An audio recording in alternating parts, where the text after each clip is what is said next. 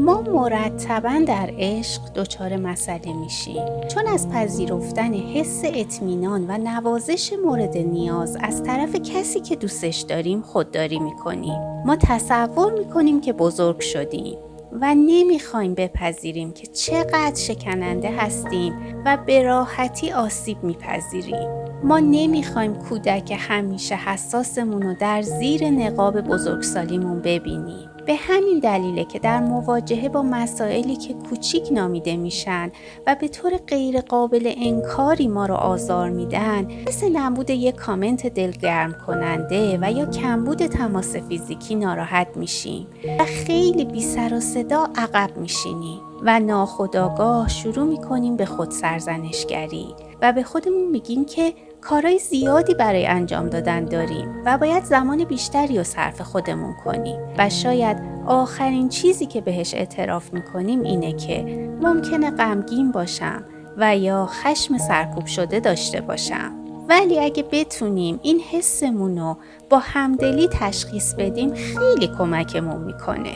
هممون وقتی صحبت از رابطه عاطفی میشه بیدفاعیم. درسته که همه چی رو احساس می‌کنیم ولی آیا انتخابگر این هستیم که حقیقت رو ببینیم یا نه؟ ما با ذربین به همه رفتارهای شریک عاطفیمون نسبت به خودمون دقت می‌کنیم و هر حرکتی رو به عدم درک شدن نسبت میدیم و از کوچکترین مسائل رنج می‌بریم بدیهیه که فرافکنی کردن خیلی آسون تره کیه که بخواد دائم بهش یادآوری بشه که از نظر عاطفی وابسته شده؟ چقدر راحت تره که در این توهم زندگی کنیم که وابستگی عاطفی نداریم و رو این تن هستیم. ولی واقع بینانه تر اینه که بپذیریم. وقتی عاشق میشیم چاره ای نداریم جز اینکه همه آنچه بین خودمون و شریک عاطفیمون میگذره رو ببینیم. و متوجه باشیم که مسائلی که هر روز و هر ساعت بینمون میگذره مهمن. تلاش برای بیهستی نسبت به شریک عاطفیمون و در نهایت عصبانیت و سردرگمی و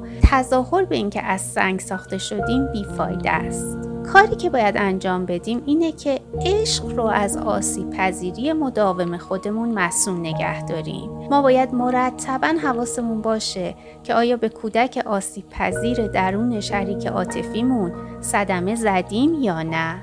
و در عین حال مرتبا بهش یادآوری کنیم که هنوز دوستش داریم. این رفتار نشونه رفتار کودکانه با حساسیت زیاد نیست بلکه نشونه اینه که ما بالاخره پذیرفتیم که بالغان رفتار کردن چه شکلیه.